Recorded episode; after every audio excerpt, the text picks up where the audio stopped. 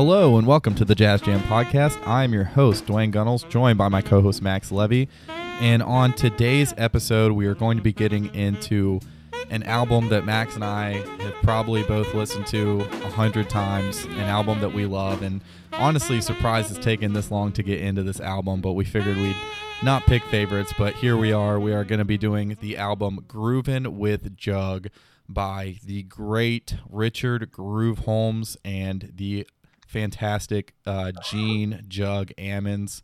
So yeah, I'm so excited to get into this one. Max and I are going to have a lot to talk about. We love this album. We know this album very well, so it's definitely going to be a really fun episode. Um, and we're not going to do a listener question or a jazz question of the day today, but I do want to say if anyone has a listener question or any questions for us in general, we'd love to answer them um, on the podcast or just directly. So feel free to reach out to us on our email, the jazzjampodcast at gmail.com, or through our website or Instagram. We'd love to hear any questions and we'd love to feature one on the podcast if you have a question. So definitely go ahead and, and uh, send one in if you've got one. Um, but yeah, let's get right into to the album, Max. Unless you have anything else you want to talk about before we get into it, let's let's get right into it.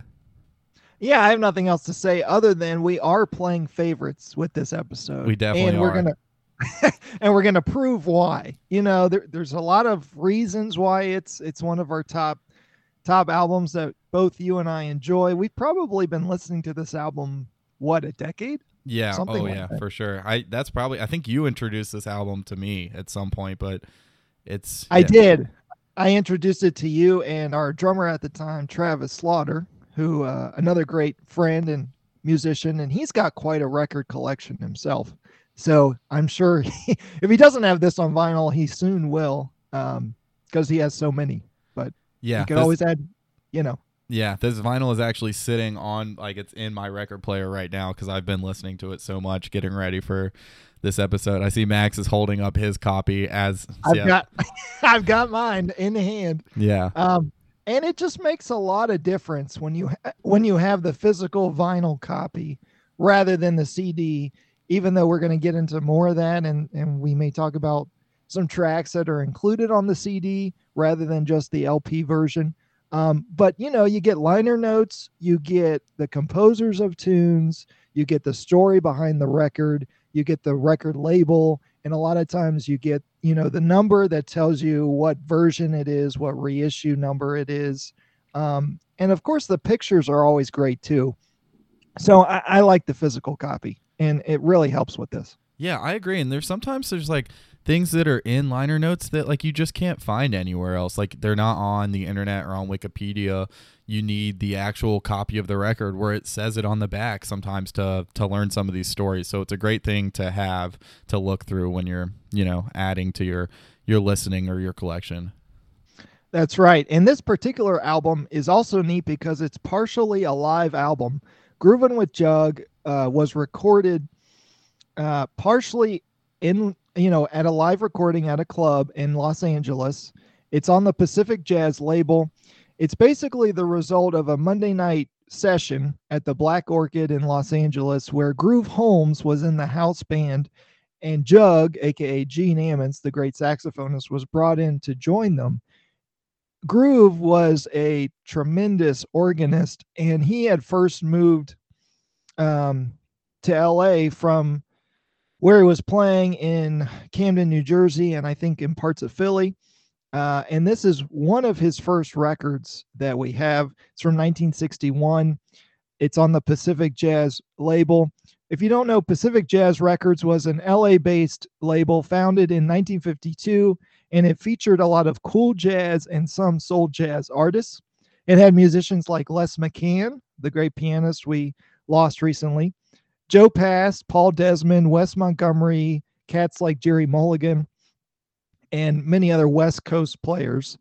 The label was soon sold in 1965 to Liberty Records, which then merged with United Artists Records in 1971. Then it was bought by EMI in 1979 and Mosaic Records reissued some albums originally on the Pacific label, and then Blue Note would go on to buy the catalog in the 1990s, and they still own it today. So a lot of cool history behind the record label as well. And um, I just want to quote a little snippet from Wikipedia. This says Quote, the All Music Review called it an excellent album, which finds Ammons and Richard Groove Holmes co leading a soul jazz hard bop organ combo. Three of the eight selections were produced by Richard Bock in a Los Angeles studio in the afternoon, while the other five were recorded several hours later at an LA club called the Black Orchid. Ammons and Holmes proved to be a strong combo in both settings, although their playing is somewhat looser at the Orchid unquote. And I think that's very true. The the live tracks to me come out just a little bit more interesting and spontaneous and there's a little bit more interaction between the musicians on the live live tracks because they're feeding off the energy of the crowd. There's more interaction. They're probably communicating more. You know studio you get some communication but it's a little limited. And so the live live tunes here speak out to me yeah, I definitely agree with that. I think the energy that we get, and we'll hear it in the some of the snippets that we play, just the energy at the Black Orchid. It's great, and I just love hearing, yeah, like the musicians interact. I love hearing them talk and hearing kind of the audience react a little bit too. So that that definitely uh, appeals to me about the when they're playing at the Orchid, and just kind of yeah, just the more jam kind of feel that we get there with it being um, a live setting there. So, but let's talk about the the personnel on the album. Um, we have Richard Groove is his nickname. So if we refer to someone as Groove, we're talking talking about Richard Holmes, which is the organist on the album. It's his album. Um, and Groove was born in Camden, New Jersey, which is just across the river from uh, the jazz organ capital of the world, which is Philadelphia. Um, he was born in, on May 2nd of 1931.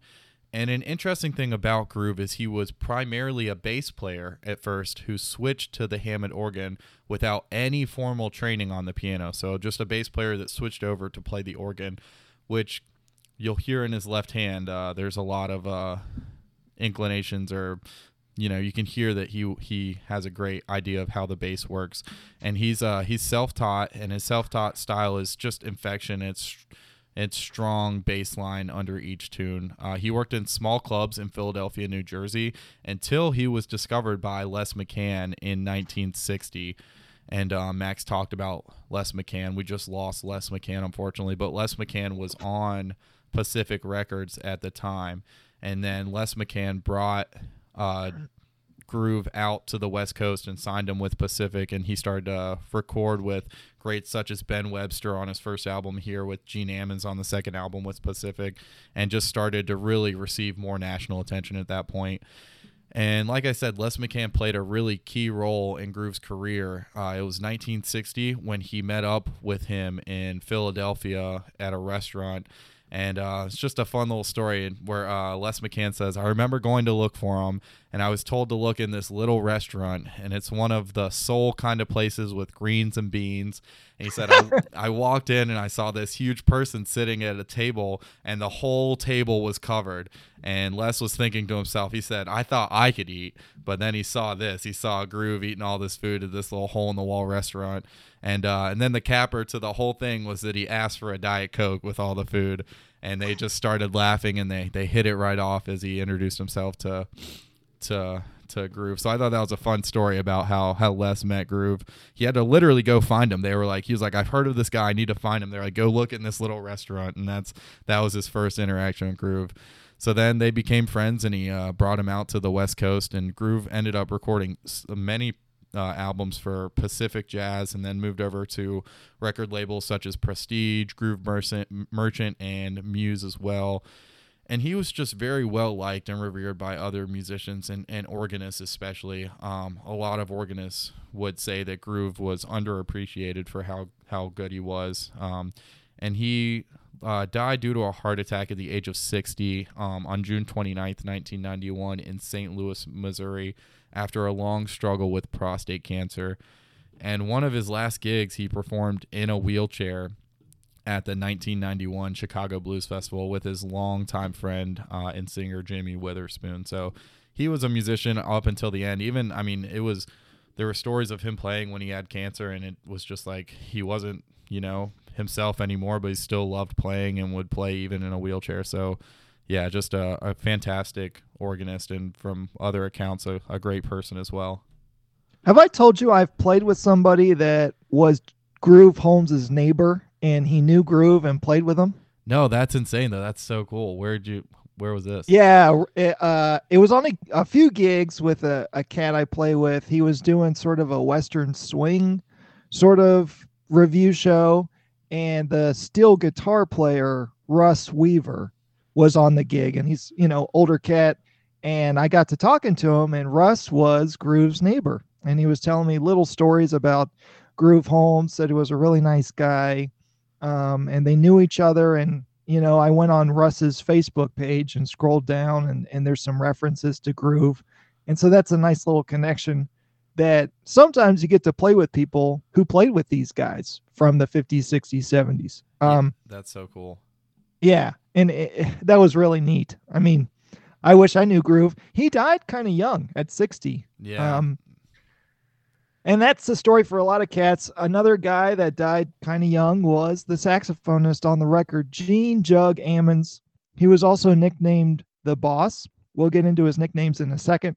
If you don't know, Gene was born in Chicago on April 14th, 1925, to a very musical family. His dad was the influential boogie woogie style pianist, Albert Ammons, who also played at Harry Truman's 1949 inauguration. And Gene picked up the saxophone at an early age while listening to the great Lester Young. Imagine. And he was performing with local bands while still a teenager, went on the road for a year with the trumpeter King Kolax and his band, and then soon joined Billy Eckstine's musically progressive big band when Gene was just 19 years old. It said he earned the nickname Jug when straw hats were ordered for the band, but none of them fit his head. So there we get Jughead. so he had a big head. And that's where Jug comes from. And, and we'll refer to Gene Ammons as Jug Ammons or Jug quite a bit. Um, that band, the Billy Eckstine Band, was known for including members such as Dexter Gordon, Miles Davis, Sonny Stitt, Bird, and many more jazz royalty, including Gene Jug Ammons. He went on to play with Woody Herman and then started a budding solo career. Gene also had a group with saxophonist Sonny Stitt, and they were a powerhouse two tenor dueling group that would play on and off together up until Jug's death. They were really active from 1950 to 1952 and then they would get back into their their dueling sax group in the early 60s. Gene also recorded many prolific recordings in the 50s and 60s.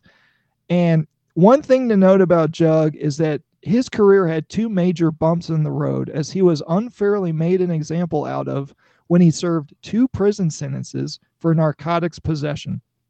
The first from 1958 to 1960, and the second was 1962 to 69. He stayed really relevant during those times, though, because the Prestige record label, which is the one he was signed to most of his career, continued to release already recorded material during the time he was in prison. So his name was still getting out there. You know, everybody was thinking about Gene Ammons even when he was away and imprisoned. Um, upon his release from prison in 69, he signed the largest prestige label contract ever offered at that time.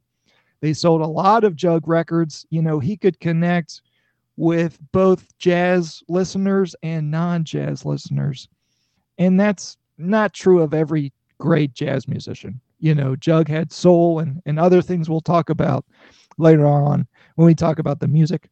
Um, Gene continued to play and record until his death on August 6, 1974. He died from bone cancer and pneumonia when he was just 49 years old. He was known for his big boss sound, and that's the reason, reason for his other nickname, The Boss. He was also very expressive on ballads, and he's regarded as an influence on soul jazz and the soul jazz concept or style, while Jug always came from his bop and blues roots. He's a very soulful player. He incorporated a ton of bop tendencies and he was heavy on the swing. And that's why I really dig him. I was going to say, he reminds me of someone I know and that I uh, get the pleasure of listening to a lot. Uh, one Max Levy. Yeah, that's the guy. And then we round out the quartet with two other cats. I'm assuming they were either either local guys, somehow or another. Basically, on Monday nights they would have uh, routine jazz uh, performances at the Black Orchid. And so two of the cats that would play with Groove were Gene Edwards on the guitar and Leroy Henderson on the drum set. And so they're included on this album as well. All right, we get the first track on the album called Good Vibrations. On Spotify, this this um this tune so there's a lot to talk about initially just with the song title and where it comes from. I know this song Good Vibrations as a as a blues tune from Gene Ammons called Happy Blues. And according to the back of the album this song Good Vibrations is written by Groove Holmes. Or was it actually written by trumpeter and flugelhorn player Art Farmer as Wikipedia says? And that might be true because Art Farmer was on a Gene Ammons sort of jam session record where they play this song and they play this melody under the name The Happy Blues. And as it was released later, later on, like if you're listening to it on Spotify, the title is Happy Blues, and then in parentheses it says Good Vibrations. Yeah, that's what I was getting at. Yeah. On Spotify, it says both titles. Yep, and some of the other another uh, song, "Hitting the Jug," has the same like kind of kind of thing going on too. That's a little different. Hitting the Jug is also known as Swan Blues because the singer King Pleasure put out a vocalese version Yep. of the original track from the the album Boss Tenor from Gene Ammons. Yep. And so and so he sings Jug solo and and he puts words to the melody. Yeah. So that's why that one's called Swan Blues in parentheses. This one is a little more uh it's it's a little different because it has to do I think with copyright and and who you know who um published the tune or maybe the song wasn't published or it's published under a different name. Either way because it's a groove holmes album they probably just credited that tune to groove holmes because it was easier or you know that's the the the title he wanted to put it under. I'm not entirely sure I've seen that happen sometimes with other albums where it's like I'm trying to think it's a Jimmy Smith album and I'm trying to think of there's like one song where they call it one thing, but I'm like that's not the name of this tune. It's a different tune. I'm trying to think of what the album is. oh um acidic something uh, uh i know what you're talking about Yeah, I, there's like some tune where it's like that's not what this tune is, and then in later recordings, I think they probably have to fix those copyright issues, and that might be what happened here. Is that originally they just were like, oh, we'll just call it this and credit it to Groove, but then at some point, someone's like, this is not your song, and they have to pay those copyright fees, and then they change it on the album and put the the real, you know, the actual name of the tune. Right because i'm literally looking at the back of the lp record Yeah. and it says it says good vibrations and in parentheses written by groove holmes Yeah, and that's that's just not true uh it's the happy blues written by either art farmer or gene ammons that was on a record from 1956 The- um yeah, Groove was not. He wasn't there and had nothing to do with that.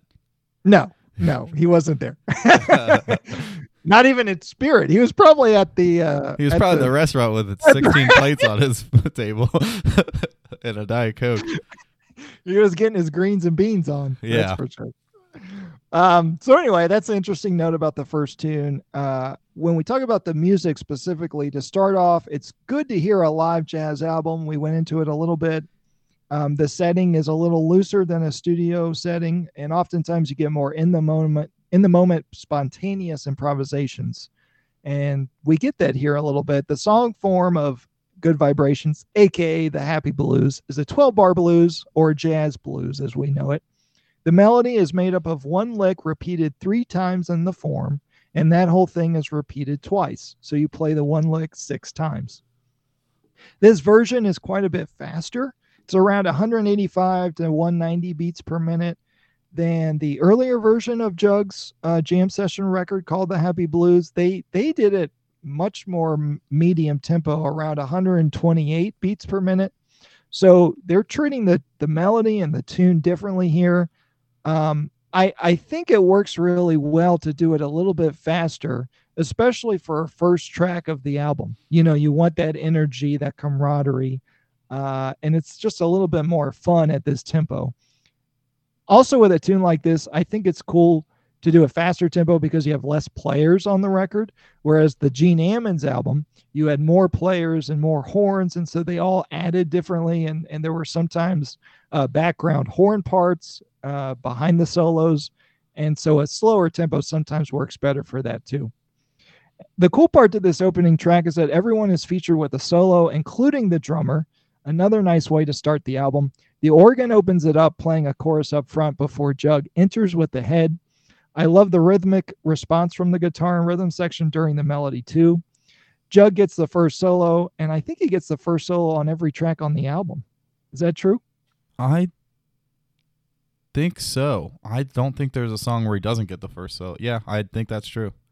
Yeah, uh, just something to Yeah, notice. that's a good point. Yeah, maybe not. Maybe we'll, we'll see. Yeah. But I do.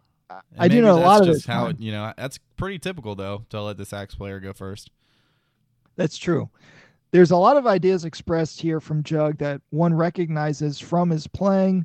Overall, it's impactful in how it grows and develops in intensity. It's sort of a sizzling roll that becomes energetic and ever so swinging. It really works to tell a bit of a story. He's great at repeating almost riff like ideas that are interwoven with moments of double time, bop like lines, but always then bringing home rhythmic ideas that feel really, really good. Let's listen to the last two choruses of Gene's solo to hear that in action.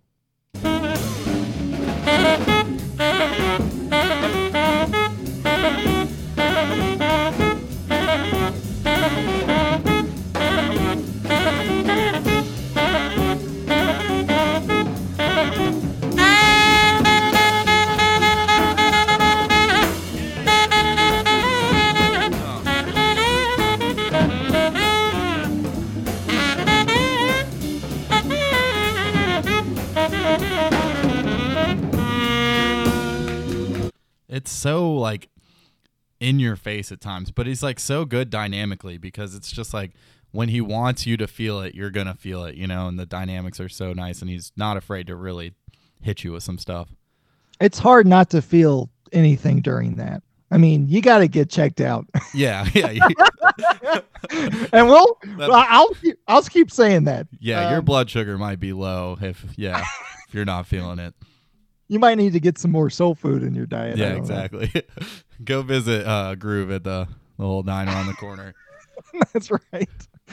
Um, it, it, there's there's such emotiveness to his playing too. You know, like when you end an idea, da do da bop, ba da da be da down. You know, there's a like, there's nat, there's sort of falls, but they're not necessarily full force intentional. They just sort of happen. Like it's it's part of his sound. You know this, and yet we'll we'll we'll get into that more as we go on.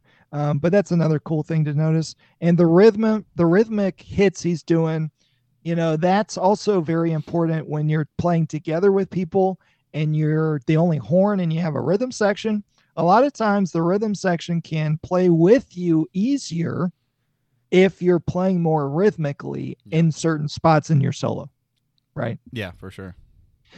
Um, so that's just one thing to note there. Groove also has the next solo on the organ. He portrays himself to be a master of repetition and use of, uh, of riff ideas tied alongside double time fast ideas. Uses of blatant chromaticism are used too, right at minute marker 437.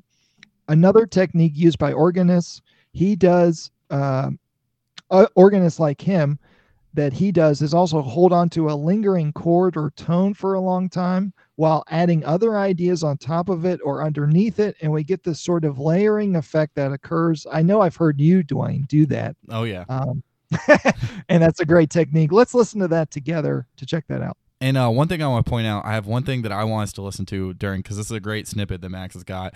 I'm gonna say something at a certain point, um, and I want you to listen for what Grooves is doing with his left hand. He's not walking a bass line at this point. He pedals on the root for 12 entire bars, the whole time through a chorus. He's pedaling just the root, and then when they go back into a like a walking bass line in the next chorus, it's so grooving. So I'm gonna point out when he starts pedaling that. So just uh just listen for me to key that. But yeah, let's listen to that that snippet here, Max.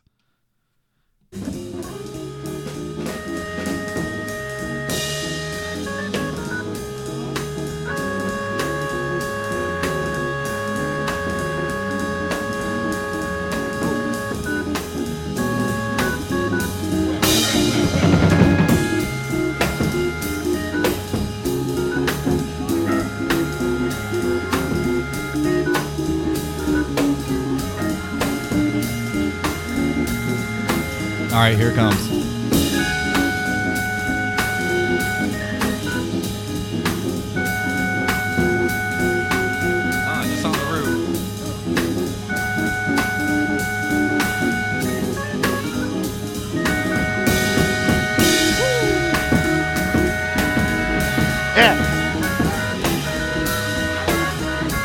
Oh, that's so hip. You can hear the guitar player changing from chord to chord, but Groove is just pedaling the root the entire all 12 bars.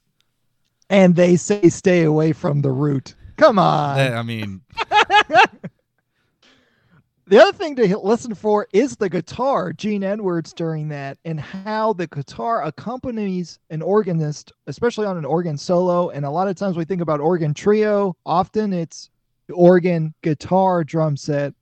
Other times it's organ, saxophone, drum set. And the guitar plays a very important role in the organ trio setup. Uh, a lot of times they spec, you know, they're more specific about their chords that they're playing, and so they help with the harmony, and that can let the organist uh, play more freely Yep. and do more things like layering, you know, sounds and and not pay attention so much just to the harmony. It kind of opens up the sound and approach, and that's what's going on there too. Yeah, and especially when organists are soloing, just to have that harmony behind without having it have to come from the organ player, it allows or sorry, Groove to just pedal the root there while he's just he's playing through the changes. So we're still getting a feel for that the 12 bar blues changes. Um, but it allows Groove a little bit more freedom to to express himself there for sure. That, along with the rhythmic comping that the guitarist is doing, Yep. helps with the groove. No pun intended. um, with groove solo, so that's nice too. Yeah. Uh, he continues a little further with the solo, repeating a catchy four note idea that closes the organ solo, and we go into a guitar solo.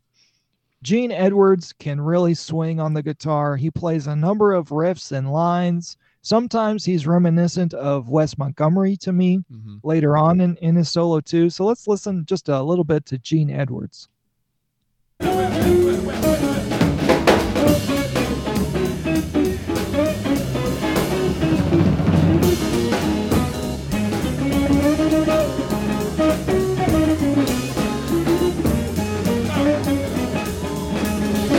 Yeah. Yeah, so you know, we, we won't talk too much about the guitarist and and drummer, but we'll we'll mention them um, a few more times. So more to come with them, and then at the after the guitar solo, Jug trades fours with the drummer Leroy Henderson for two choruses.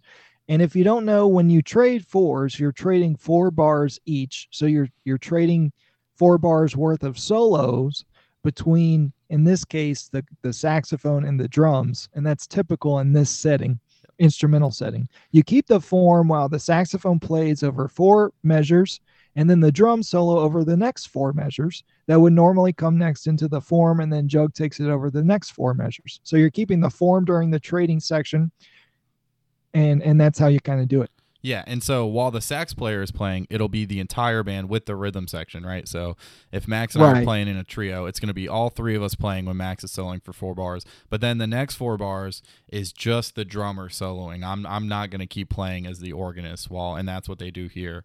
Um, is it's just going to trade between the entire group and then just the drummer. That's right. There's great energy too. Nice ideas from Leroy on the drums. I was surprised about how much space he uses during moments of his soloing. Here's the last four bars of the drum solo, and I want you to listen to the space that he uses and how well it sets up for the melody to come right back in.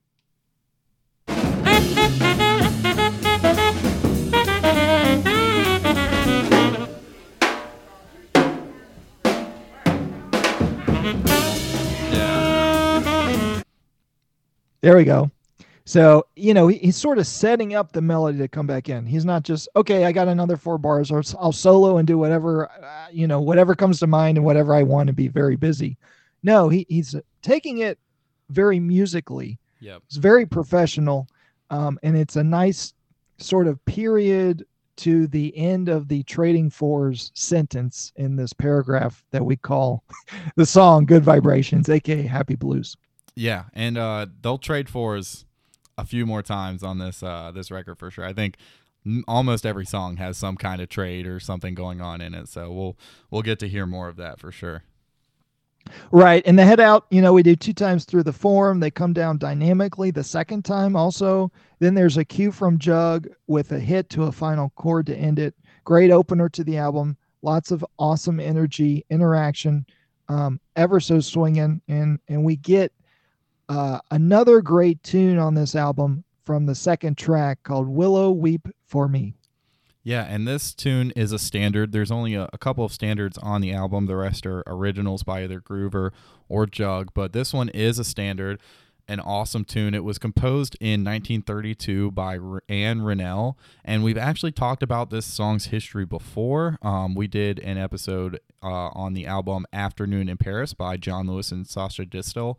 So if you want to know more about this, song and its history, you should definitely go and check out. That's a really underrated album. It was actually sent in by a listener, which was awesome. Um, so go check out that episode and you'll get to know more about about this tune's history. Um, yeah, this is one of my favorite ballads in all of the jazz songbook. It's it's such a such a cool so the changes are so cool and I, I love the way that they played the melody on this version. It's so tasteful and it's just super simple. Sometimes like you don't have to do anything super you like intricate to get your point across and I love I love the way that they played the melody here. Um, Groove uses a combination of hat, half note, dotted quarter note, and quarter note feels in the left hand, so he's um, not doing anything super crazy. Some longer notes, but mixing in some some different uh, different rhythms.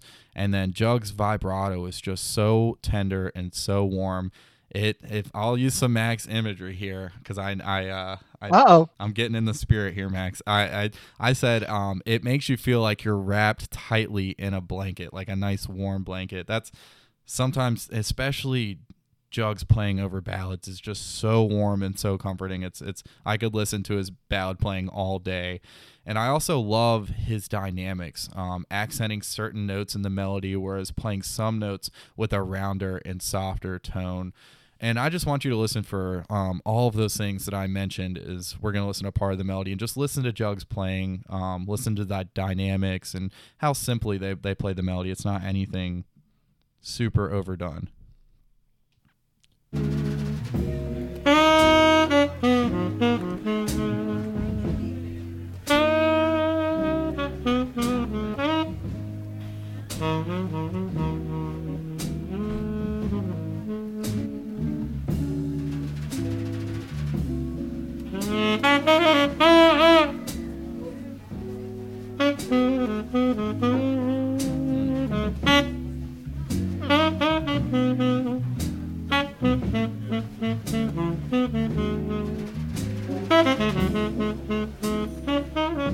The cash register in the background.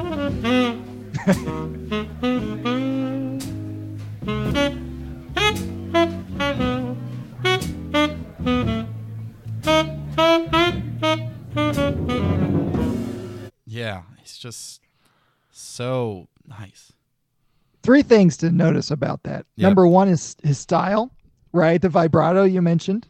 Number two, his ability or his not ability, his uh, practice or intention or um, tendency to repeat a note, and it doesn't sound repetitious. Yep. You know, it's it's like he's talking to the audience. You know, sometimes we repeat words.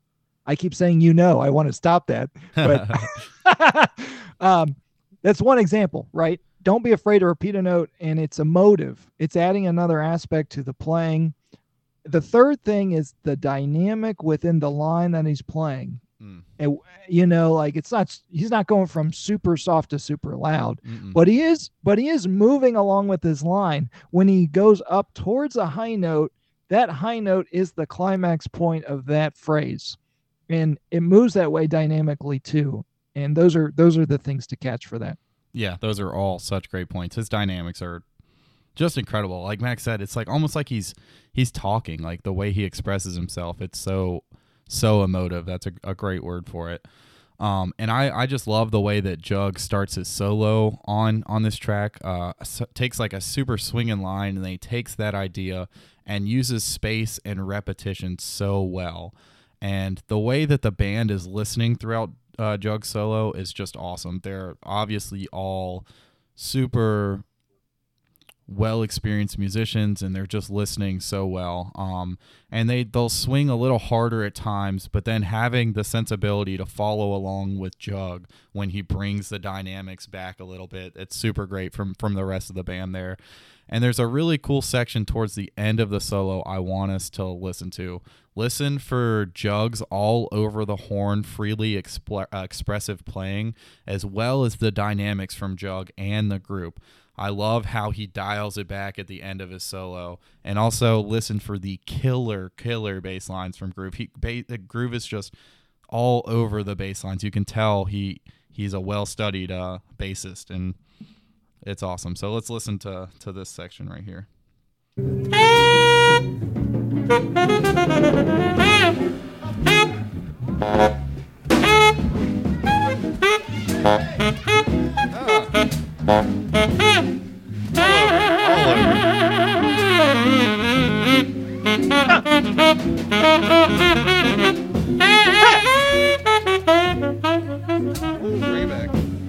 Oh, I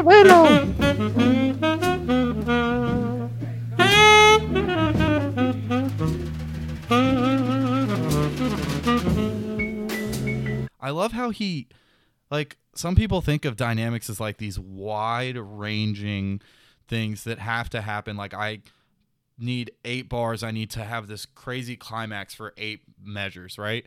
But for Jug, dynamics are a thing that can come and go so quickly, right? He hits you with that note and then within the next 6 beats, he's back down. Like he's not afraid to just be so dynamic and so with and so intentional with every every note that he plays.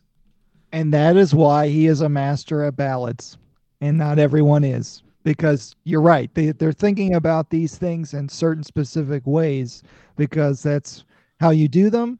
But really, you know, the soul is in how you do those things in different ways and with style.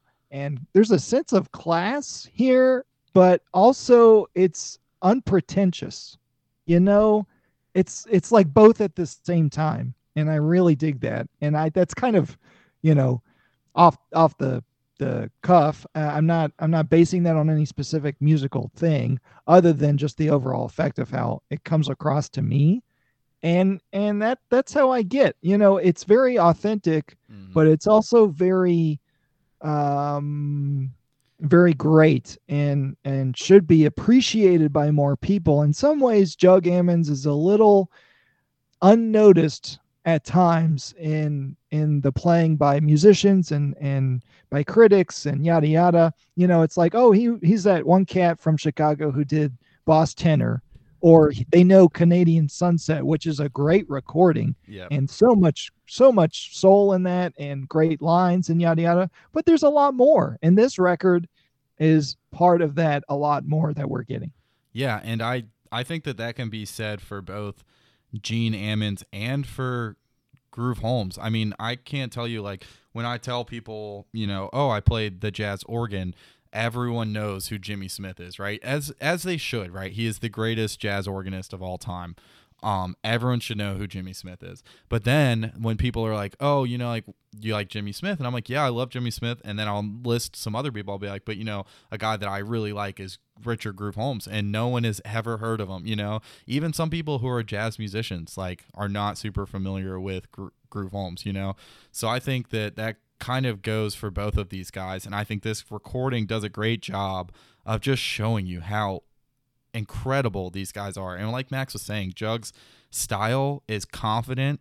He's not afraid to be in your face with his dynamics and with his playing. He's not afraid to give you everything because he knows he knows how good he is. And that's fun. You know, like it's just it's so confident and that's good because he's that good. You know, it, it would be different if he wasn't any good and he was just playing like that and it was like overreaching or overbearing. It doesn't feel out that way at all from from Jug. I don't get it. At, I, I, think you're right. Obviously, it's very confident. Um, but I, I receive it as he's got something to say. Yeah. And you know, like when you ask yourself, you should ask yourself, why do I play or why am I playing? What do I, what you know, what is my overall goal or purpose? Um, even with this specific song, what is the song trying to say? Yep. And Jug and Jug is bringing that out at all times, pretty much. And he's not timid. He's not afraid to say what and like we're saying say you know we're speaking through the saxophone right he's not afraid to say what he thinks and say and you know he just plays how he wants to play and i i love that he's confident in his style he doesn't feel like he has to like there are times when he's just swinging super hard and it's just super bluesy and soulful and this might be why some people don't give him as much credit he doesn't feel like he always has to play bop lines it doesn't have to be the most technical mathy thing ever. Like he's just gonna play what feels good to him, and I love I love that from him. Absolutely. All right, let's keep going. Yeah. Um. Yeah. Sorry, we're gonna just yeah. That's our kudos out to them. We'll do that more, but we'll try to keep it keep it under wraps. But then we get a really cool upper register tone from the organ uh, during groove solo. It almost sounds like a piano or an electric piano s kind of sound. Um, which Groove was kind of known for getting these different kind of timbres and sounds out of the organ. So that's really cool. It's a fairly short uh, solo, some waterfall sweeping kind of lines from Groove, and then we get a short guitar solo that gets halted by Jug just stomping back in with the melody, just full force right in your face back in with the melody, which I love that from Jug. Um, very assertive, you know and uh, they just play through the A section one time, uh, the A section of the melody, and Jug really belts out this last time through the melody. Um, really gives it gives it to us, and then we get such a nice Jug cadenza at the end with some really nice melody quotes. And one thing that really stood out to me here is how much Max Levy, it how much it reminded me of a Max Levy cadenza. And I would say it's safe to say that Jug's playing has influenced the way that you play Max. How did how do you feel about that that statement? I can go to sleep happy because that's exactly what I'm trying to get across. So you nailed it. Uh, Jug is is is an all time inspiration, and I love his cadenzas. Another great cadenza player is Sonny Stitt. Mm-hmm. Also, yeah, I mean, there's a lot of them. John Coltrane. I mean, come on. But just the what Jug delivers, you know, he'll do a lot of sort of diminished licks in his cadenzas, and he'll sort of hint at themes that he's seemingly spontaneously um, conjuring up during the cadenza. I'm sure it's things he's practiced. I'm sure it's things he's worked on. It's stuff he's heard before or he's, you know, hearing in the moment that's relative to how it feels on the horn with the tune that he's playing, yada, yada. Um, I just really, really dig what Jug does on cadenzas, and that's sort of what I've I've um, tried to emulate in my playing. Yeah, yeah, and I love. I mean, I love. Yeah, there's a lot, just a lot of development in the cadenza, and it just, yeah, it really. This one reminded of so many times. You know, I've listened to a million Max Levy cadenzas, so this one just really, really reminded me of you. So, and it's awesome because I, I know how much Jug you've listened to. So, you know? Yeah and it's the art of the cadenza. People joke about me and they'll say oh there goes max with his credenza or cadenza. Like you know they they try and joke about how how many times i want to do a cadenza and maybe i do them too much. That's that's very possible but i like it and there's an art to it and i don't think it should be poo-pooed. I think it should be explored examined and adorned because gene ammons is one of those cats on the list that can do a great cadenza. And I love some of his arrangements, especially on a ballad like this. You know, eight times out of 10, he's going to do a cadenza. And oh, so, yeah. how is, you know, how is he going to do it? What's he going to put in it? How long is it going to be? You know, the lengths of some of his cadenzas are not predictable. Sometimes they're kind of short and sometimes they're longer, right? Yeah. They're not as they're not as long as John Coltrane on I Want to Talk About You um, or something like that. But but they're pretty lengthy sometimes. Yeah, I was listening to a Joshua Redman record recently. I forget which one it was. I think it was uh the Live at the Village Vanguard. He did a four minute cadenza to open a tune, and I was like, "There you are, go." When are we getting in? I think it was the tune "Remember" by I don't remember what tune it was to be honest, but I was like, man, I was like, this I, like four minute cadenza. I mean, Max is you know like, yeah. So and one I thing. one thing about step it up. Yeah, yeah, Max. Yeah, we need at least four minutes. But one thing about that I want to say is like You know how Steph Curry has the green light, like anytime he wants to shoot, he can shoot. That's how I Oh, feel sure. about Max with his cadenzas. I'm like, you, ju- you, and I just love to listen. So it's like, yeah, if someone doesn't like it, that's their problem. Uh, Max has the green light for me as far as cadenzas go. Thank you. Yeah. And I will I will appreciate that. I mean, yeah, just point at me. I'm ready to go. Let's do it. All right. So from the Great Cadenza, we get the third track on the album from Jug Ammons called Juggin' Around. This is a Gene Ammons original. You can guess where he got the title from. Um, it's also used as a title of a reissued record called uh, Juggin' Around that was originally uh, called The Swingin'est, which is a Benny Green and Gene Ammons record. So this title has been used both as a record title and as a song title. It's an AABA form. We're in the key of A flat. It begins with a four bar intro from saxophone, and then the rhythm section enters in the middle of the first A section. There's a fast tempo where we're around 320 to 330 beats per minute. I mean, we are zooming. Um, and you'll notice that I don't think there's an organ solo. And maybe he said I'll lay out on this one. Yeah, I'd be laying out too. I mean, if you listen to his left hand, I'm like, that's one thing that I get listening to this. I'm like, dude, I can play that fast for a while, but I can't. Like, this is so fast for so long. His left hand is moving. I remember one time we had Gig Max. You remember this? I think we had six gigs, five gigs in three days or something. I was something Right. crazy. And by the end of the last gig, I'm, I'm like, Max, can we take a set break? He's like, You're, yeah, what's going on? I was like, I gotta go ice my left hand. Like, and this is this is like if I did this for any time like this long, I'd be icing my left hand again. So I literally had we had to take a set break so I could go ice my left hand because it was hurting so bad. I will never forget that. Oh, yeah, Oh, that's true. Luckily, that was the last gig of the the run. That's right. You made it to the end. Yeah, barely. Oh my gosh. All right. So so with this tune, they they do a two bar break into the saxophone solo. It's not clean, but it's still very cool. I, I dig that arrangement. It's classic. Why mess with it? If it ain't broke, don't fix it. There's awesome lines during uh, his first chorus with hints of riff like ideas sprinkled in, and we get some jug isms, if you will, which is just the culmination of all the things we've been talking about. Here's one example to listen to together.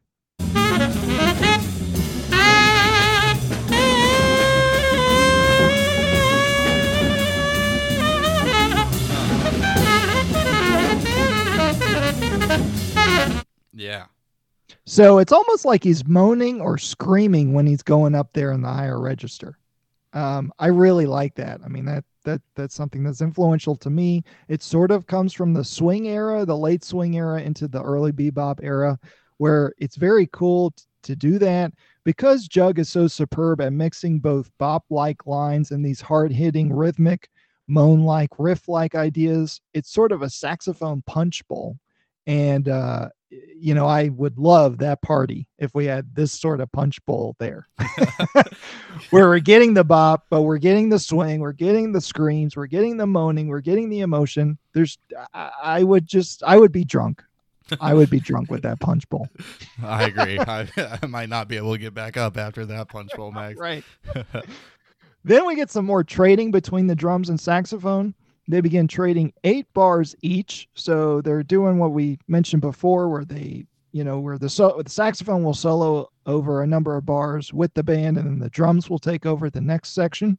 Here they're doing that eight measures at a time, and then they do four bars each, and then two bars each, and then they almost go to where they're trading half measures or two beats each, and then they get almost one beat each and we get an immediate sort of call and response effect at the end of this trading section. Yeah, I was count. They're trading eighth notes by the end. Like it gets kind of a little Probably. bit like kind of uh, like jumbled at the end, but they're trading eighth notes at the very end. So it is an insane progression from eight measures to eighth notes. You know. That's right. I want us to listen to that, just the tail end of, of the trading section together. Pay attention to the shortening of the length of trading going on and how each player is really listening and reacting to each other in this moment. Even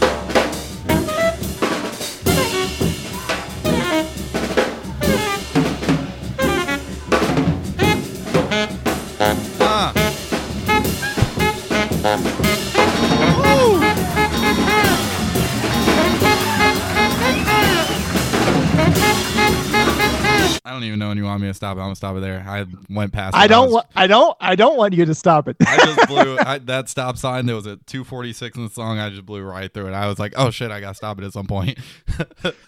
yeah, because they're back into the head with all that momentum right there. But it's so cool. You were distracted because of how great it was. oh, it's, You know? it's so musical. That is insane. I mean, training, getting down to that, it's like, man, that's their feel is just incredible there. And Gene Ammons would do that alongside Sonny Stitt, and when they do their saxophone battle, especially on the tune "Blues Up and Down." Yep. If you ever check that out, you know they kind of do that same idea, but with saxophones, um, and it's a little more lengthened. But here, you know, it, it's just so cool and in the pocket. And every time Jug, you know, shortens the length, it's not like he told them before the tune. I don't think hey, we're going to trade eights and fours and twos and ones. They were listening to him, and and he was probably cueing, hey, now we're going to do two bars. Now we're going to do one bar. Yeah. And then the dr- and then the drummer caught on, Oh, and yeah. you could tell that, you know, the first time they they shortened it, um, organ was still in, Yep. and then he, he caught on the second time it happened. Yeah, it's and that to do that in the moment is just that's something that even practicing that's hard to do. You know, to but but to be able to do it in the moment and communicate it like that is it's super cool. That's right. Jug screams it out on the bridge when they all come back in, and then they end it with an ascending blues drenched diminished idea played by Gene Ammons and a final altered chord with some big bashes from the drums. At the very end of the track, you can hear them go into another song that is commonly known as, quote, the theme, which is typically a set closer where the leader of the band would interact with the audience for a second on the mic, maybe, and then they would take a break. So a lot of times the theme was a song that was used to close a set. And you can hear them go into that at the very end of this recording on, on this tune. So without further ado, let's go into Hitting the Jug, also known as Swan Blues. Yeah, and we kind of mentioned this tune a little bit earlier. This tune was composed by Gene Ammons and it appeared on his historic 1960 album Boss Tenor. And like we said, we talked about how this one has the AKA Swan Blues in the title. And the reason for that is, as Max said, uh, vocalist King Pleasure recorded this tune and retitled it um, as the vocalese song, which is when you put words over a melody, uh, Swan Blues. And his recording came out just as Swan Blues in 1962. And another thing to note about this version is that it's much faster than the original recording, which is on Boss Tenor. Um, and Groove brings us in with a time through the form at the top. So it's just uh, Groove playing, you know, um, an opening chorus on the organ. And we get some really nice rhythmic blues playing from Groove here. And then the melody is characterized by band wide hits every two bars throughout the form. And we just go through the melody one time because we're not wasting any time getting to the the swing. And That's the that's the goal here. Let's start soloing. We'll give you the melody, but let's let's get to what what we really want to do. And so Jug uses lots of space and some really nice blues lines to start his solo out. There's a really nice development of ideas as we get into a solo. And Jug just does such a great job of introducing an idea and then fleshing it out in a way that's such so hard swinging, so soulful, so bluesy. Um, he just does such a good job of that, like giving you an idea, and then I'm just gonna flesh it out in this way that's so fun to listen to. Um, and this solo is a masterclass in that you don't just have to move from idea to idea every single bar. Groove, or sorry, Jug will sometimes take an entire chorus just to get one point across. He'll give you an idea, and he said, "I'm a, I'm a talk about this thing for this entire chorus," you know. And so they go into a double time uh, feel, which is a super nice touch. Um, but it's just the driving swing that we get out of this double time feel is really special. Let's listen to a couple things here. Let's listen for how Jug uses space and develops an idea for an entire chorus. And then listen for the dynamics from Jug and just the musical transition out of the double time feel and how musical it is. Let's listen to that here.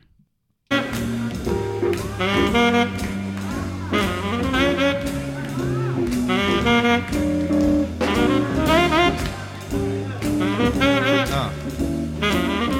Just one idea.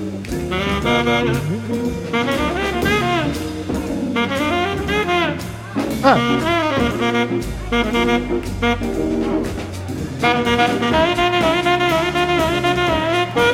Double time.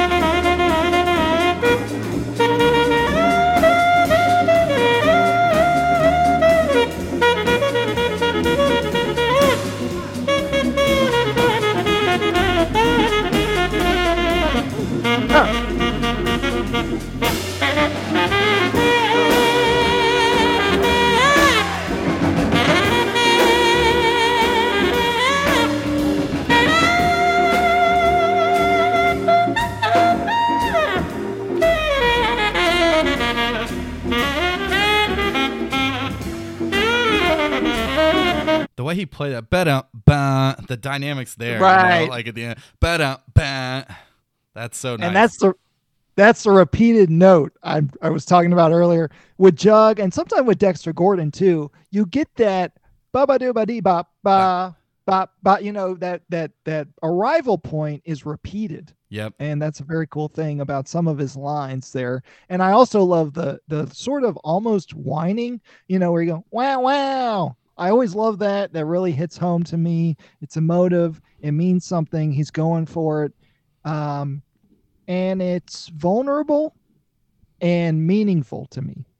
Yeah, I definitely agree. There's yeah, it's just Max said the word emotive earlier, and I think that that's just such a good way to describe Jug's playing. Is it's just so emotive. Um, and then Groove starts his solo with a quote, and Max picked up on the quote. What is the this uh, quote that that Groove's given us here? He's going into the Sonny Rollins tune Blue 7, uh, the melody to Blue 7, which is neat because it brings in what we call Lydian dominant. Lydian dominant is a is a type of well, one, it could be a, a scale or a mode you think about. You know, uh, it's basically think about the major scale, but you're gonna do a sharp four. So if you're in C major, you're gonna make the F and F sharp and then you're to have the flat seven that you would normally have over a dominant chord. So it's like a dominant seventh chord with a sharp 11 or sharp four uh, on top of it and in that sound. And that's what that melody blue seven brings out. Yeah, and I love. I actually was like, man, I need to. I transcribe the beginning of this solo because it's just. I mean, I guess technically just transcribing the the melody to, to Blue Seven, but I was like, man, this is really hip. So I I took the time to to to listen to it and and to learn it. Yeah, it's basically bringing out the tritone. Yep.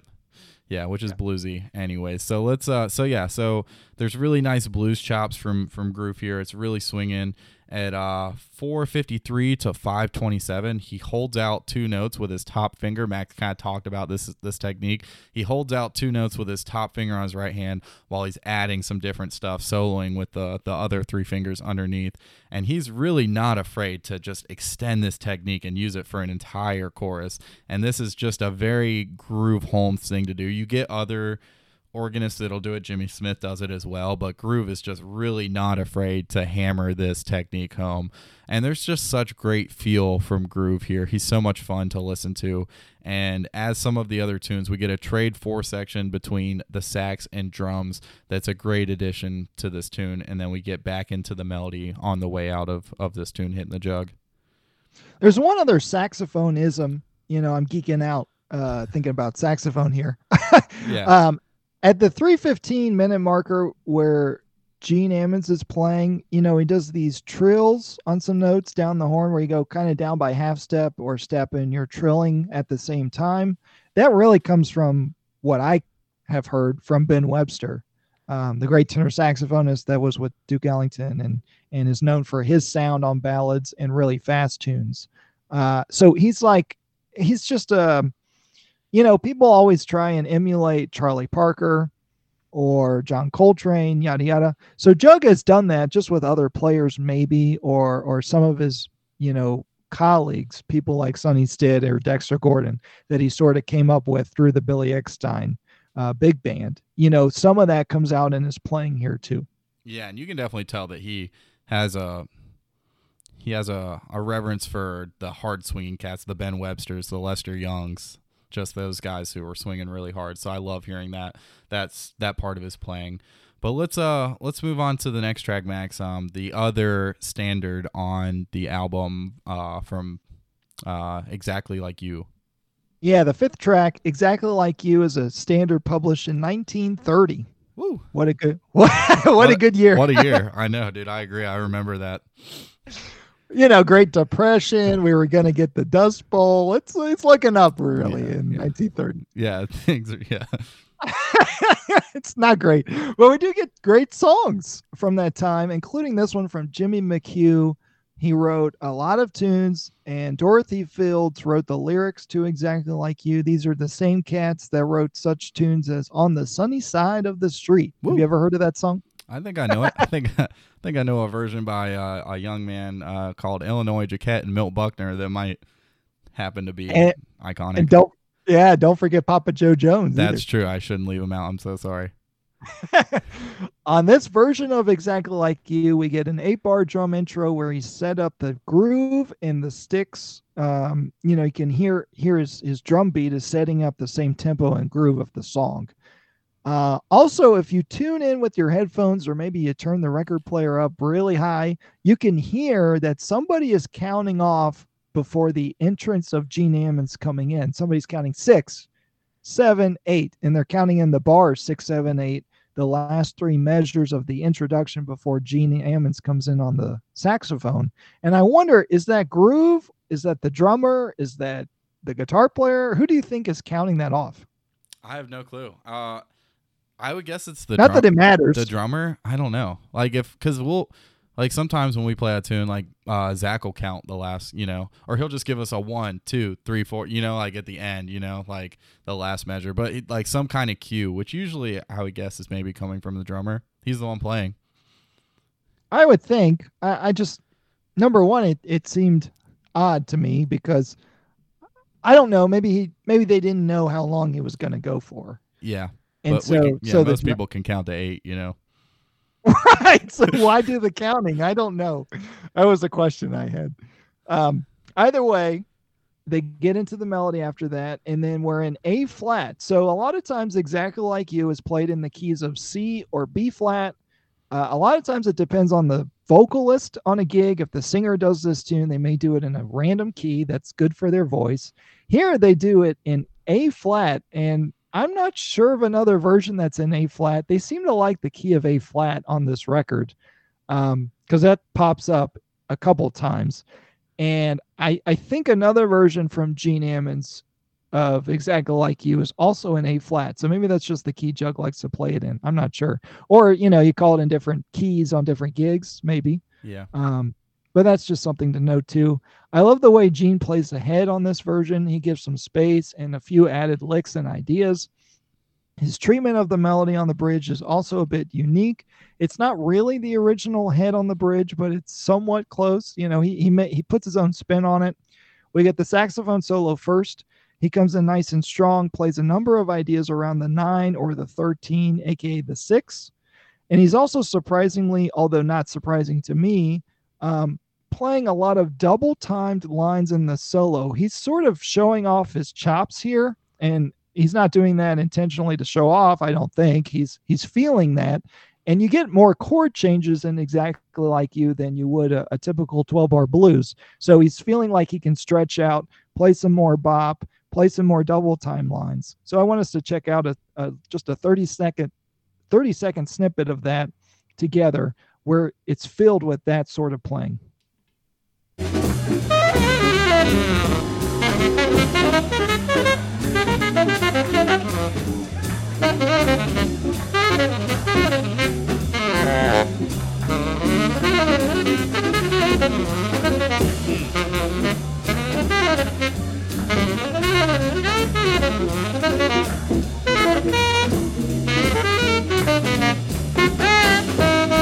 No, but then we're back to just that heavy swing, you know.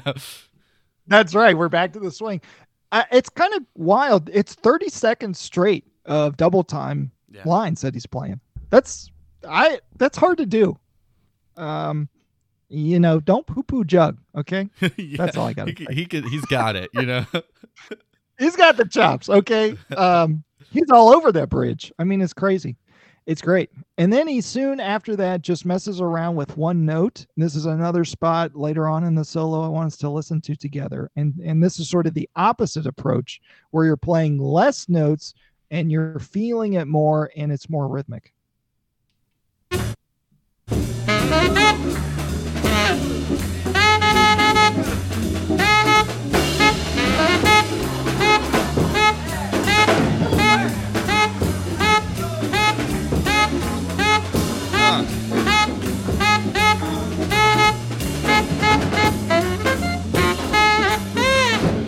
Ah, I love that, and you can kind of hear groove start to went, went, went, start to play on the you know in the space where where Jug's not playing. That's super super awesome listening there. and that's where the interaction comes in more between the rhythm section and the featured soloist the horn player that can happen when you're when you're more rhythmic like that or you're leaving in space Yep. and you're living in space like you would if you're talking to a group of people and you're asking them questions you know if you go on too long of a monologue you are sort of filibustering and you could argue maybe Jug was doing that in the 30 seconds of double time lines, even though he really wasn't because he was putting some space in between the the ideas and the phrases. But here really opens up and it's just a little bit more fun and it's a lesson that in order to say something, all you really need is one note because he said so much there just repeating one note, right?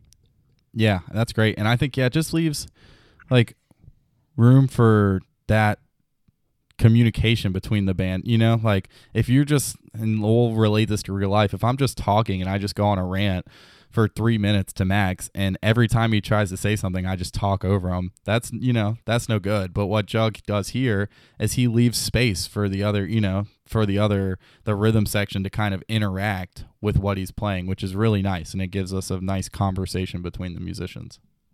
It's also a moment where the audience gets more into it. And there's a moment where we're getting a connection between the jazz musicians on stage and the audience. And a lot of times people tend to think that the audience doesn't matter or it matters second to the music. Um, and I think there's a moment where that proves that's not necessarily true, at least in a setting like this. Yeah. We get the guitar solo next. Great use of language in the first chorus of Gene Edwards' solo. I even heard the Cry Me a River lick, Mhm. you know, more direct language that we gather from uh, the great players like this. Uh, there's also Wes Montgomery like ideas and some line heavy ideas on the bridge. The second chorus, he's got a great full mellow tone on the guitar too. His plucking comes out at me. It's strongly articulated. He has a he's a strong articulation with how he's um, I guess with his right hand plucking the notes. And so that style uh, really comes out during the solo. Then we get Groove's organ solo filled with more uses of calculated repetition, preceding double time lines. Let's listen to a moment of that. In some ways, it's very playful and fun, and it also tends to show off his chops in a not so show off way.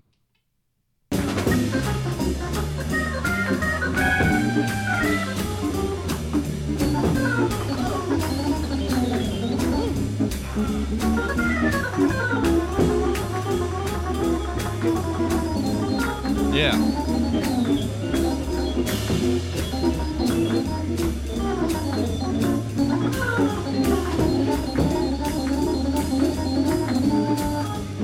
Huh, he's really emulating that same kind of double time feel that the Jug is getting uh, giving us. It's so reminiscent of what we were just listening to. Yeah, the concept is very similar. Uh, the you know they're they're going at that part of the form very similarly. I don't know if Groove, you know, immediately thought that or that's just how that bridge kind of works. you know, it feels good doing that at some moments of, of the chord changes there. I don't know, but you're right. Groove, Groove is either taking what Jug did and and and doing it in a way that um, brings out similar things that Groove is playing. Uh, so you know, another moment where it's interactive and interesting in that live setting. I don't know if he would have done that in the studio or not. Yeah, and it definitely feel you. I don't know if he would have played that bridge like that if it weren't if he hadn't heard uh, Jug play it like that. You know, just right before.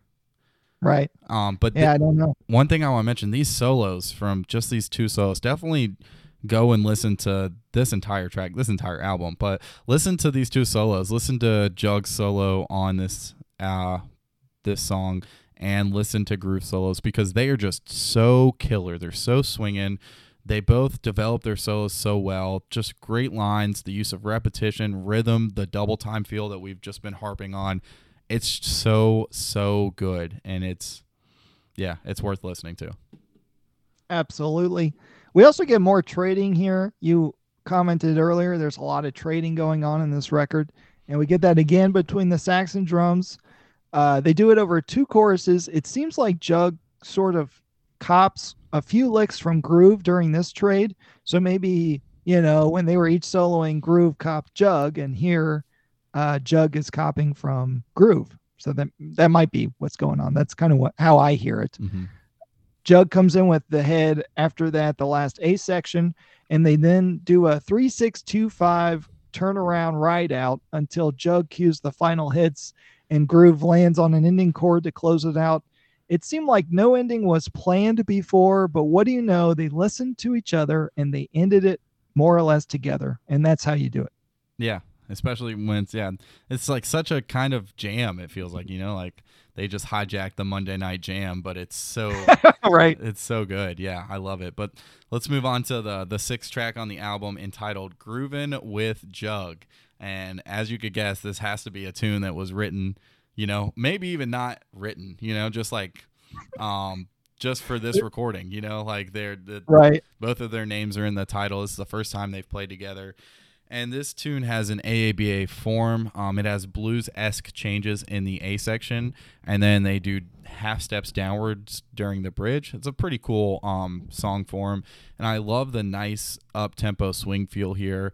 And it's a really catchy melody from Jug. And then, as we've talked about, I think it's going to be the case. Jug solos first on this track, and he gives us some some moving lines here in the solo. Uh, I love the way that he plays through the bridge each time through. He'll take an idea and just kind of keep moving it down that half step with the changes. I like the way he does that.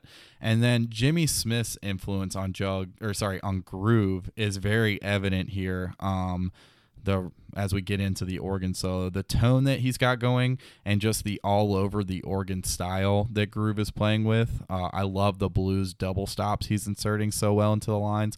So let's just take a listen and if you are familiar with jimmy smith um, let's kind of get an idea you know just listen because uh, groove was definitely influenced by jimmy um, at the time. So let's let's listen to a little bit of of groove solo here.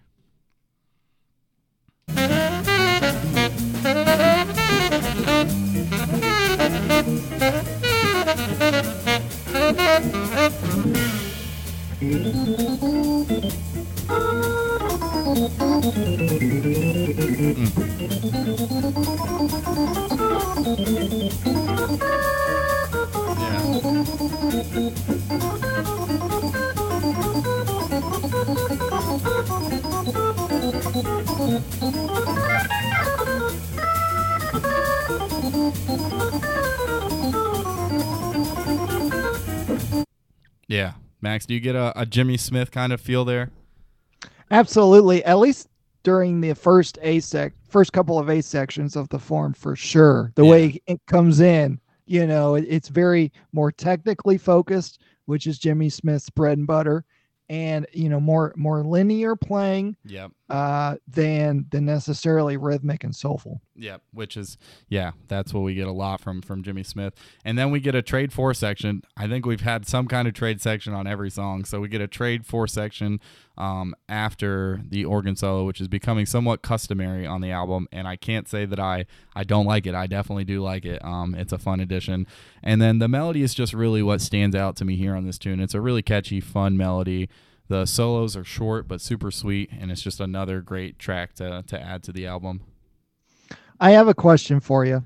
If the two players featured on this album were anyone else than Groove Holmes and Jug Ammons or somebody similar that we really, really dig, would we have a problem with how much they're trading on the album?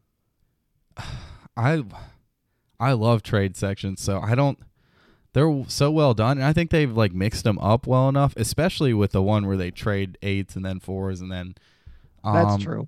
I don't know. Maybe maybe we would but also given the like unrehearsed live nature of this album it feels like that's just an easy thing to to incorporate you know? Right and trading also is good for lengthening a tune yep. um, between players who may not play that often together you know, it's just a, it's it does make it for more interesting playing sometimes, and I think the key here is what they deliver during the trading sections, Exactly. which which make it acceptable.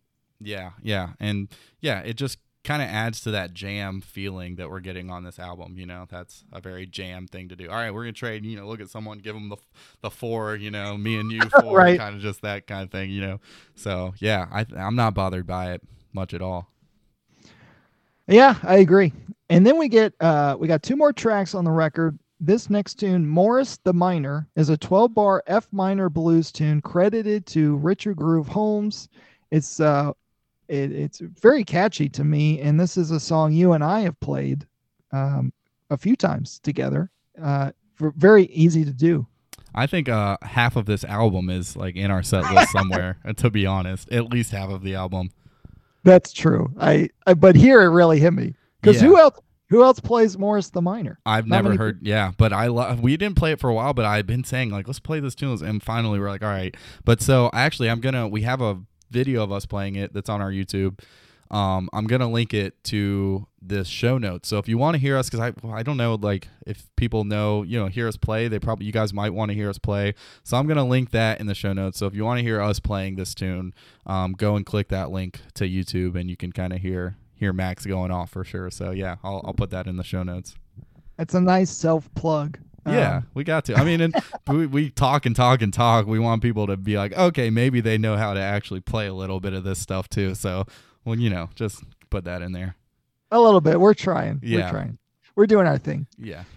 And then on uh as we mentioned with Morris the Minor, 12 bar F minor blues, the walking bass line from Groove introduces the tune. It's almost uh reminiscent of Hit the Road Jack, how he's playing, you know, playing that bass line that's underneath the melody. And then when it's time to solo, Groove starts walking uh, with his left hand during the solos. And that's typical uh, arranging technique with a tune like this. It's a simple but catchy melody played two times uh, all the way through the form. So you get two choruses of the head. And then Jug has the first solo here again. Almost every single phrase he plays lasts two measures or less, usually one bar or so. And that's something I just recently noticed while listening back to this album for this episode. He's got a lot of shorter phrases, and it makes room for development. And that's something I personally could kind of work on.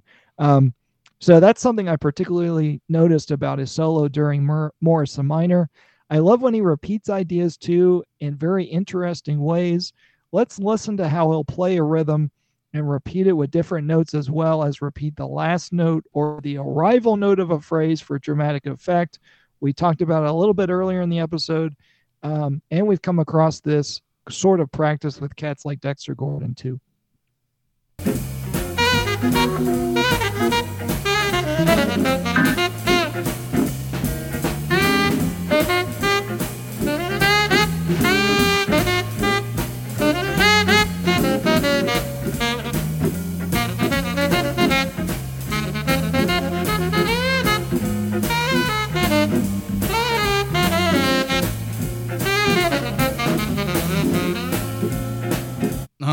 Yeah.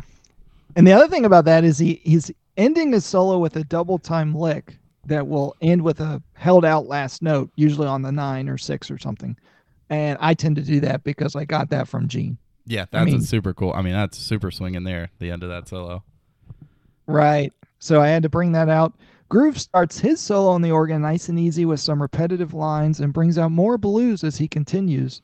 Lots of high notes used here, which caught my immediate attention as well. The guitar solo is after the organist. Nice lines used throughout, some more typical bop era ideas. He tends to play around more with the Cry Me a River lick again here too. Here's a taste of what the guitarist provides us.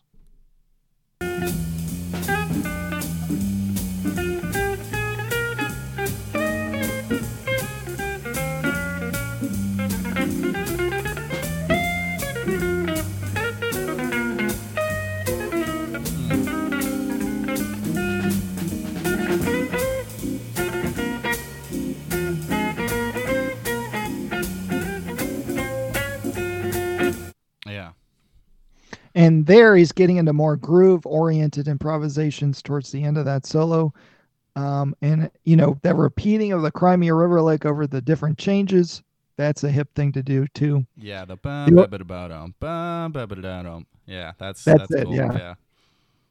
The organ takes one more chorus to set up the shout section that they'll play with hits played by the saxophone and organ. Then Jug and Groove solo, one more chorus each. I especially love the last chorus from Groove Holmes on his last solo chorus. Let's hear it together.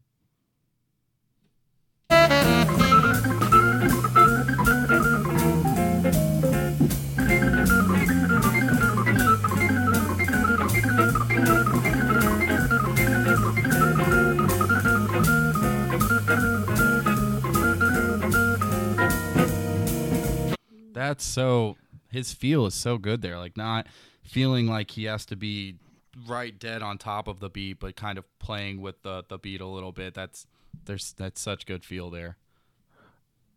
Right. And the ideas he's expressing, you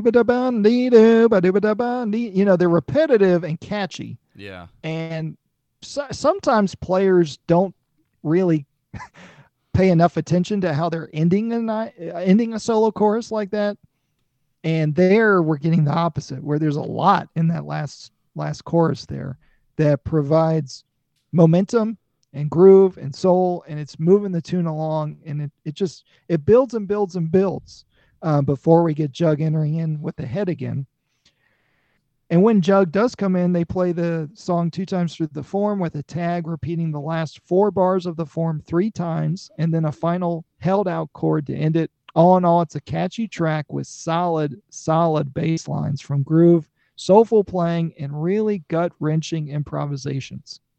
Yeah, and I the, talking about the bass lines, I definitely Groove is one of the organists I listen to the most as far as like learning to you know how to play a bass line, and it's it's really awesome here. Just like such good feel in the left hand and the the different ways that he expresses like you know he gets from one one chord to another it's just it's super interesting to listen to and i have spent a lot of time you know listening and learning from from groove holmes and this song is is no different Yeah, if you're an organist or piano player that's dabbling in organ, you check out some Groove Holmes bass lines and transcribe his left hand when you can. Um, it'll open up your world for sure. Yeah, he has a version of Misty, and he plays Misty not as a ballad. He plays it as like a, you know, a upbeat double time tune, and his bass on that is just really. If you want like a a really great groove uh, bass line to transcribe, is his version of Misty is an, an awesome place to start.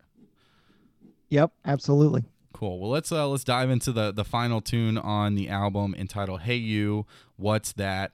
This tune is just a, a blues tune with a simple rhythmic melody that's played by both Groove and Jug, and then we go right into another Jug solo. So I guess we are eight for eight on Jug soloing first, um, as Max said.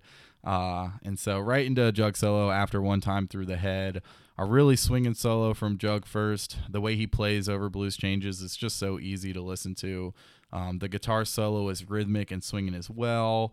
And I just I love the way that Groove starts out his solo by introducing an idea and building on that. He has some really nice intervallic lines um, in the middle of his solo, and then there's a section where he plays some double stops, um, but plays but the stops are half steps apart, and it's just super funky. So let's take a listen to kind of the way that um, that Groove's playing that here. Let me cue this up for us.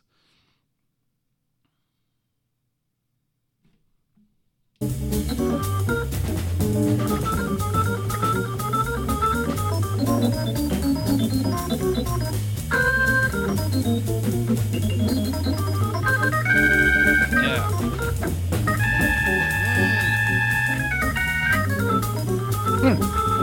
Yeah. Yeah, I just love the kind of dissonant, not afraid to just like play half steps, you know, like play notes that are right next to each, you know, that's that's super Right. super killing. Be crunchy with it. Yeah, yeah, let it get to it's an organ, you know, that's the that's the thing. Um so I just I love that that little section there from from Groove. And then they go back into a sax solo where they change keys every chorus in fourths in all 12 keys. So they go they're in E flat and they start in E flat and then they go up to A flat and they just go keep going all the way around the circle of fourths. And then once they get to B flat, which is the last one before getting back to E flat, they play one time through B flat and then boom, we're back in the melody. It's super killing. 12 choruses, 12 different keys, circle of fourths. I've never heard that before, Max. Have you? Not really. I mean, I've, I've there are cats that are known for doing things like that. You know, George Coleman, the great tenor saxophonist, was known for changing keys within a solo up a half step. So you you know, if you're in B flat, then you go to B, and then maybe the next chorus you go to C, and then C sharp, and then D, and then E flat. Then maybe you do a two five one back to the first key or yeah. something like that. Um, but here they're doing the whole twelve. You know, they're doing the whole clock circle of fourths where you're starting in the key you're in E flat and they do one chorus each for each tw- for each key each major key we have um, and that's a great exercise you know when they talk about doing blues in all 12 keys they are literally doing blues in all 12 keys in the second saxophone solo yeah and i was i was playing through it just because uh to like i was like man okay they're changing every every chorus and then i realized they're doing fourths and I'm like, man, how often do I walk bass lines in G flat or D flat? You know, I'm like, man, I'm like, I got all the the ones I play a lot down, but this is a good exercise, and you know, just playing in all 12 keys, and they do it all within, you know, a couple minutes. That's right. And the first time I heard it, um, and really thought about it, I thought maybe they were splicing, you know, different parts of choruses together. You know, maybe there was a couple mistakes that sounded kind of bad, and then they went in and and cut you know different sections of the tune to put them together for the album but no that's not what's happening they're they're going in fourths um, they're changing keys every every measure and you can hear the setup in the 12th bar for the next key if you're keeping track of the form because they'll set up the next key yep um, that's coming next and and so that's how you do that if you're if you're going to move in fourths like that yeah, yeah. So that's super cool. And just like a, a very fun track to end it. And that's a really cool thing towards the end of the track. Um, but yeah, that wraps it up for all eight tracks on the album. As we do every album, we're gonna do our top three and our not so hot track. Um, Max, I'll let you go first with your top three and your not so hot, and then I'll I'll uh, talk about mine. All right, uh, it was a little difficult to pick a top three because to me we get sort of five great tracks and there's a couple others that aren't quite up to par with those. And so, which of those five do you get rid of to get a top three? So I had to make some tough calls. Mm-hmm. Maybe there were maybe there were some fouls on the play. I threw a flag. I had to make decisions. Um, so first, I went with "Hitting the Jug." That is the 12 bar blues Gene Ammons tune where they go into double time during the sax solo. I love the the uh, the that movement from from standard time to double time. The tempo of this is much faster than the original, and that's a nice surprise. It helps with the energy of the live album feel. And Jug just delivers so much over and over again with the things I really dig about his playing. And it really, really swings hard, that tune. Um, exactly like you, also swings hard, as well as moments of other tunes that are just, you know, in the next realm of existence in terms of the swing factor mm-hmm. or the swing spectrum. um, but but to me, that one really really touches me, and I love everything Jug does during his solo in that. So number one, hitting the jug. Number two is Willow Weep for me. That might be my favorite Jug solo on the album. I just love how dynamic it is, how emotive it is. You know, you can't go wrong with Willow Weep for me. Great tune, great standard. Most players should know. Number three was exactly like you, the double time solos, um, Jug's treatment of the melody. It's all super fantastic. And I love the drum introduction as well. The honorable mentions I would have to get rid of out of the top three, um, or excuse me, out of the top five. You know, if we had a top five, I guess the other two would be Morris the Minor and Jugging Around. The trading section on Jugging Around, superb. And um, the feel and the solos on Morris the Minor are killer too. And then the not so hot question, I had to go with uh, Hey You, What's That, which is the last blues tune on the album where they do change keys during that sax solo, which is really, really cool. But collectively, as a track, it's just not quite up to par with some of the more amazing things we get out of some of the other tunes. Yeah, I I think those are all great points, Max. The other thing to note, which uh, is really interesting to me, is that two of my top threes are from the reissued CD version. So originally on the on the album, the LP version, there's only six tracks, and they leave off uh, they leave off exactly like you, Mm. and one other tune. Um, You got the album right there, Max. Right I know I'm looking. here. They Read, the, leave read off- the tracks off, and I'll. They have good vibrations. Okay. Willow Willowy for me, Yep. Juggin' Around, Yep. grooving with Jug. Yeah, they don't have Hitting the Jug. Oh, they don't Or have hit in the like jug. Yeah. And to me, those two tunes are just superb in how the, and what they deliver. That it's interesting to have two tracks that to me spoke more that were not included on the original LP version. Um, because typically when you reissue a record, they will include more tracks in the CD version, but they won't be quite as good as the ones that were already on the record. Yeah. And here and here there's two tunes that were not on the record that they added that were better than some of the tracks from the original record. Yeah, it's why it's like because when we first listened to this album, y- you know, I'd uh, listen to it all the time on the CD version, right? And so I didn't realize that the reissue or that the original one didn't have those two tunes. So I think Max bought me a copy. You got me my copy as a present, and I was like, wait, I was like, this only has six tracks on it. Where are two of my favorite songs? and so Right. it's fun. Like it's funny just having like you know when I listen to the LP, we're missing two of our three favorite songs on the album, which is uh it's an interesting note for sure. I I'm glad that you you brought that up, Max. Yeah. And and how would you order your top threes? So I, I you know I it took me a while in this. I had an idea of what I wanted, and it's interesting. My top three is the same three songs as yours, but mine's just kind of a mirror image of yours. I had exactly like you first um on my top three, and I think just the reason I just love the the song exactly like you, and I kind of mentioned this when we were talking about the the tune in the the episode. The solos on this track are so swinging, so good. It's just if I was gonna tell people, there's these two musicians. They're great. They're underrated. You have to listen to them. Like I want to show you what they can do. Ex- that, exactly like you is such a great example of how great both of those guys are, Jug and Groove. Um, it's just yeah, it's so so fun to listen to. So exactly like you is my number one track on the album. Willow Weep for me is my number two. Love, love, love Jug's ballad playing. It's so fun. It's so easy to listen to. It's so emotive, um, so dynamic. So Willow Weep, and I just love that tune as well. So Willow Weep for me is uh, my second song on my top three, and then I had Hitting the Jug third on my top three. Just such a heavy swinging blues track. The double time is so killer.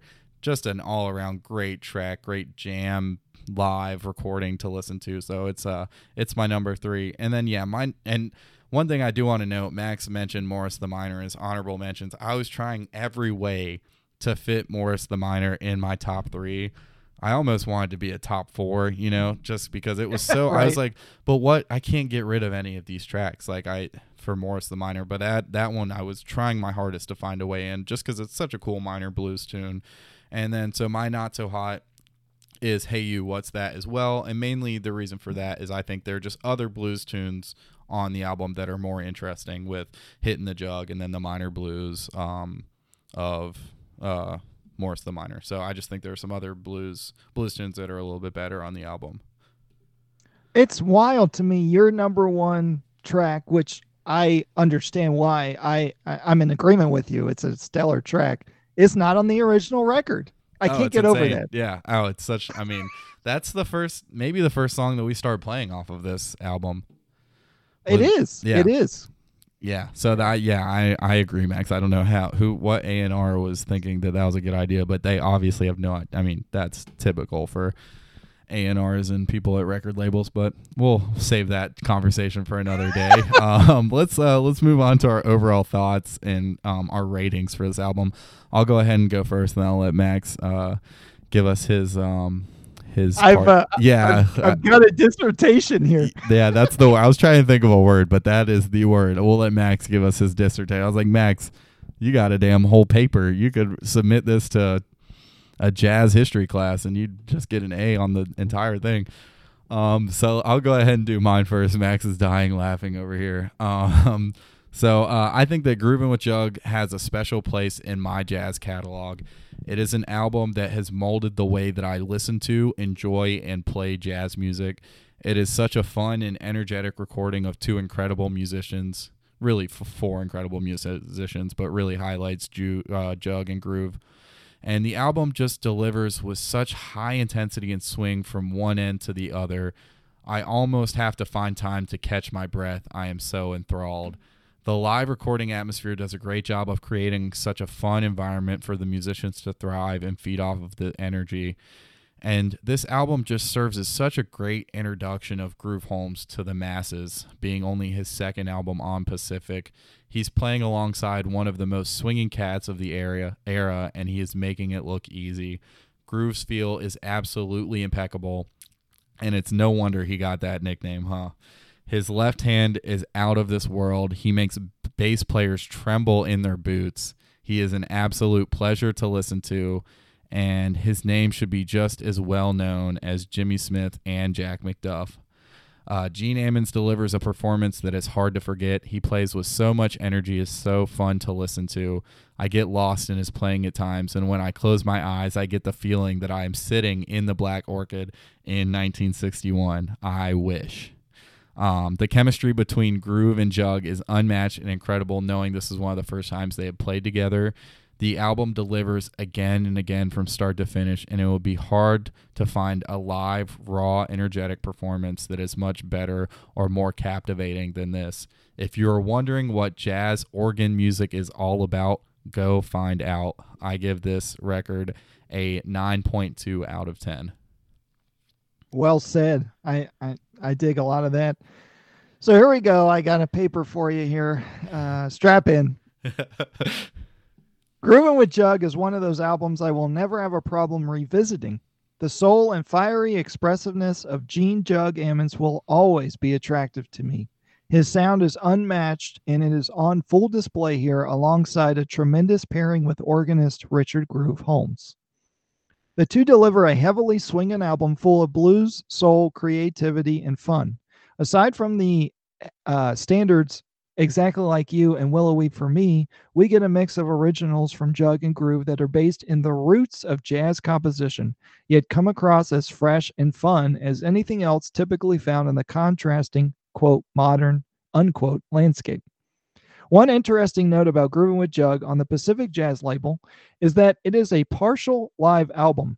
The first three tracks, aka the first five tracks on the reissued CD version, are live from a performance at the Black Orchid, while the last few tunes are recorded in an LA studio from that same week in 1961. The album opens with a 12 bar blues tune titled Good Vibrations, even though the melody is the same as another tune previously performed by Ammons called The Happy Blues. It's based on a four bar riff repeated six times. Such simple melodic construction lends itself nicely to opening up on the solos, letting players stretch. The opener also contains solos from everyone in the quartet, including guitarist Gene Edwards and drummer Leroy Henderson, lending itself as a great first track to the record. Fortunately, we do get a ballad on the album, the second tune, Willow Weep for Me. I say fortunately because Jug is one of the major balladeers of the tenor saxophone. We're met with blues drenched, attention engulfing playing from Jug, filled with an inventive use of octave jumping, iconic vibrato, lip fall moans, rhythmic interplay, and moments of bop language. Gene Edwards' guitar solo during the tune's bridge is also a nice touch before we round out the track with a cool Gene Ammons cadenza to end it. Jug's cadenzas are personally a favorite of mine. We get a fast AABA tune with the song Juggin' Around that features a really neat trading section between Jug and Leroy on drums, complete with creativity and a hard to match fiery energy. Hitting the Jug is a live track not on the original record, that is yet another moment of great energy as they eventually transition seamlessly in and out of a double time feel. Gene's saxophone screams are particularly noticed by the audience. Groove Holmes delivers a whole lot of groove, too. Exactly Like You is the other standard on the album. Drums are featured on this track a bit more heavily, while we get swinging bass lines and great double time licks from Groove Holmes. Jug also provides more language based playing here, paired with his hard to resist swing era romps and blues tendencies. The tune, Groovin' with Jug, has a catchy melody, cool introduction, and neat harmonic movement on the bridge. Groove and Jug swing us right along to Groove Holmes's tune, Morris the Minor, a minor 12 bar blues that should be able to speak to anybody. If you can't feel anything on that one, then go ahead and get yourself checked out. Jug and Groove stretch on it too, with each one taking an extra solo chorus after already performing a shout section. The album closer, Hey You, What's That, is another blues tune, yet with a melody defined by its use of space. They also change keys during the second sax solo on the tune, moving in fourths through every key until they end up back to the original key of E flat when Jug comes back with the head. Very cool. All in all, this record comes along with everything I love about jazz music soul, blues, stretched improvisation, camaraderie, heavy swing, and unfiltered or unpretentious playing. Do yourself a favor and listen to Groovin' with Jug. It will undoubtedly make you more hip. Overall score 9.3 out of 10. Yeah, Max, you make obviously some some great points there. Um, yeah, definitely. I mean, we can't stress this enough. And if you can't tell, we want you to go listen to this album. It is it's such a fantastic listen, um, and it's so great if you've never listened to to Groove Holmes before. Um, yeah, he's so killer. So or Gene Ammons. I'm you know if you haven't listened to Gene Ammons, what are you doing? But go listen. right. um, but our jazz, our overall Jazz Jam score on this album is a 9.3 out of 10. Um, and so let's talk about the album that we're going to be getting into for our next episode. And so our next episode is an album that a friend of mine, um, I had told him about a guy named Joshua Redman and he was like, "Hey, have you heard this album by Joshua Redman?" And the name of the album is Momentum. Um, it's a 2005 uh, release from Joshua Redman, and it's under the band name Joshua Redman's Elastic Band, and this is the only album that this group, quote unquote, put out. Um, but it's a really cool album. It's got some different tunes on it, some rock tunes. Um, so yeah, a friend, my friend Paul, who I work with, who's a drummer, uh, suggested this one, and it's definitely a, a fun, different kind of modern album. And we love Joshua Redman, so no point in uh, not getting into another Joshua Redman album on the, the podcast. Max, have you heard this album before? is this going to be your introduction to, to this album? This is my introduction to this album. I mean, I've listened to a lot of Joshua Redman. I love that album. Talk about live recordings. I think it's live at the Village Gate or live Village at the Vanguard. Village live at the Village Vanguard, and you got Peter Martin on piano. It's that. We'll do I that mean, one eventually. That might be a long album, though. We might have to truncate that one a little bit. or we do two episodes on it. I don't know. too. Jig-a-Jug is just we've. I mean, we that's a track we've been listening to for over a decade for sure.